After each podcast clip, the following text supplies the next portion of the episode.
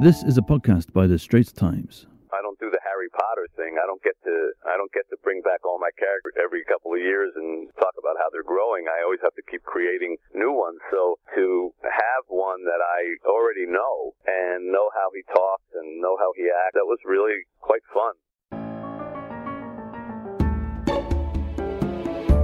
Hi, this is Olivia Ho, books reporter with the Straits Times, here with Celeb Chats, a podcast of the best conversations with people in the arts and entertainment. I spoke with Mitch Albom, the best-selling author behind hits like Tuesdays with Morrie. He's releasing a new book, The Next Person You Meet in Heaven, which is a sequel to his best-selling book, The Five People You Meet in Heaven. I asked him to tell us more about his new book and about why he decided to come back to this world after so long. Yes, the new book is called The Next Person You Meet in Heaven, and it sort of picks up many years after the first book. If people read the, the first one, then they know that it basically centers around an old man who works in an amusement park as a maintenance worker who feels that his life was wasted. He didn't do anything. He never accomplished anything. And he dies on his 83rd birthday trying to save a little girl from an accident at the amusement park. He pushes her out of the way at the last second from a falling cart and he's crushed and is killed. He goes to heaven not knowing if he saved her or not, and he finds that the first stage of heaven is where you meet five people who were in your life, some of whom you knew and some of whom you might have only spent a minute with, but they affected you and changed your life forever. And he finds out through meeting these five people that his life actually was very significant and affected many, many people. And he always keeps asking them, Did I save the little girl? Did I save the little girl? And only at the very end does he find out uh, that he did. This book picks up with the little girl. And she was only eight at the time of the accident. And now she's fully grown, and she herself has been affected by what took place. And she feels her life has kind of always been one big mistake after another, from the accident to other things. And she dies tragically in a, in a balloon accident with her husband, uh, who she just married that day. Own sort of journey with five different people, one of whom turns out to be Eddie, uh, who explains to her uh, their interaction and what that all meant. So it's very much connected to the first book, even though it can be read separately from it. And it gave me an opportunity to return to the landscape of of heaven and five people that I had created back in 2003. It feels like a really long time ago.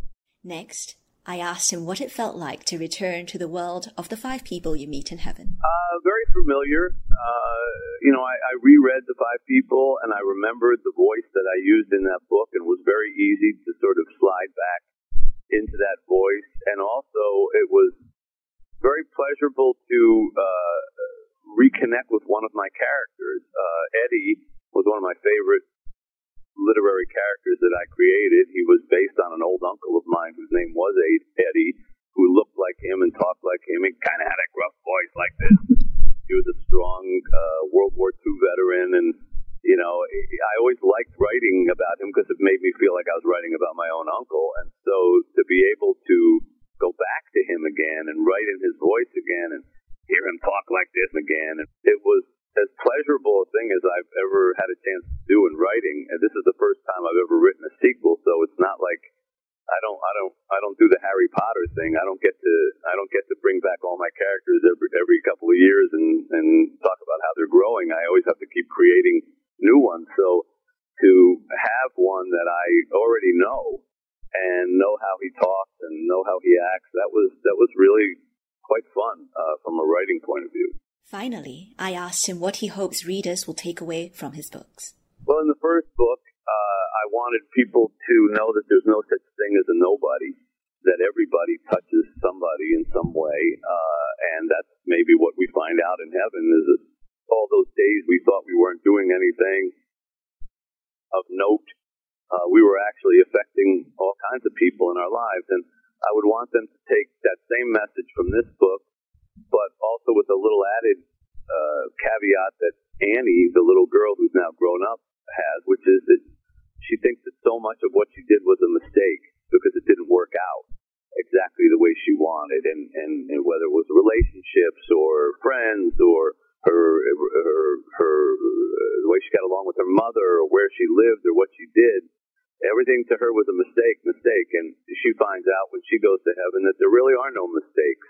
That that even the things that don't work out for us have uh, good consequences and and lead us to other things. And I'm sure there are many people out there who, if they really look back at their lives and they say, "Wow, you know, I when I didn't get that job or when I didn't marry that person, I thought my my world was going to end, but then it turned out because I didn't do that, then this happened and this happened, and I never would have had those things happen if this didn't if, if that mistake didn't happen. So, uh, you know, I'd hope some readers would take that away from from this book.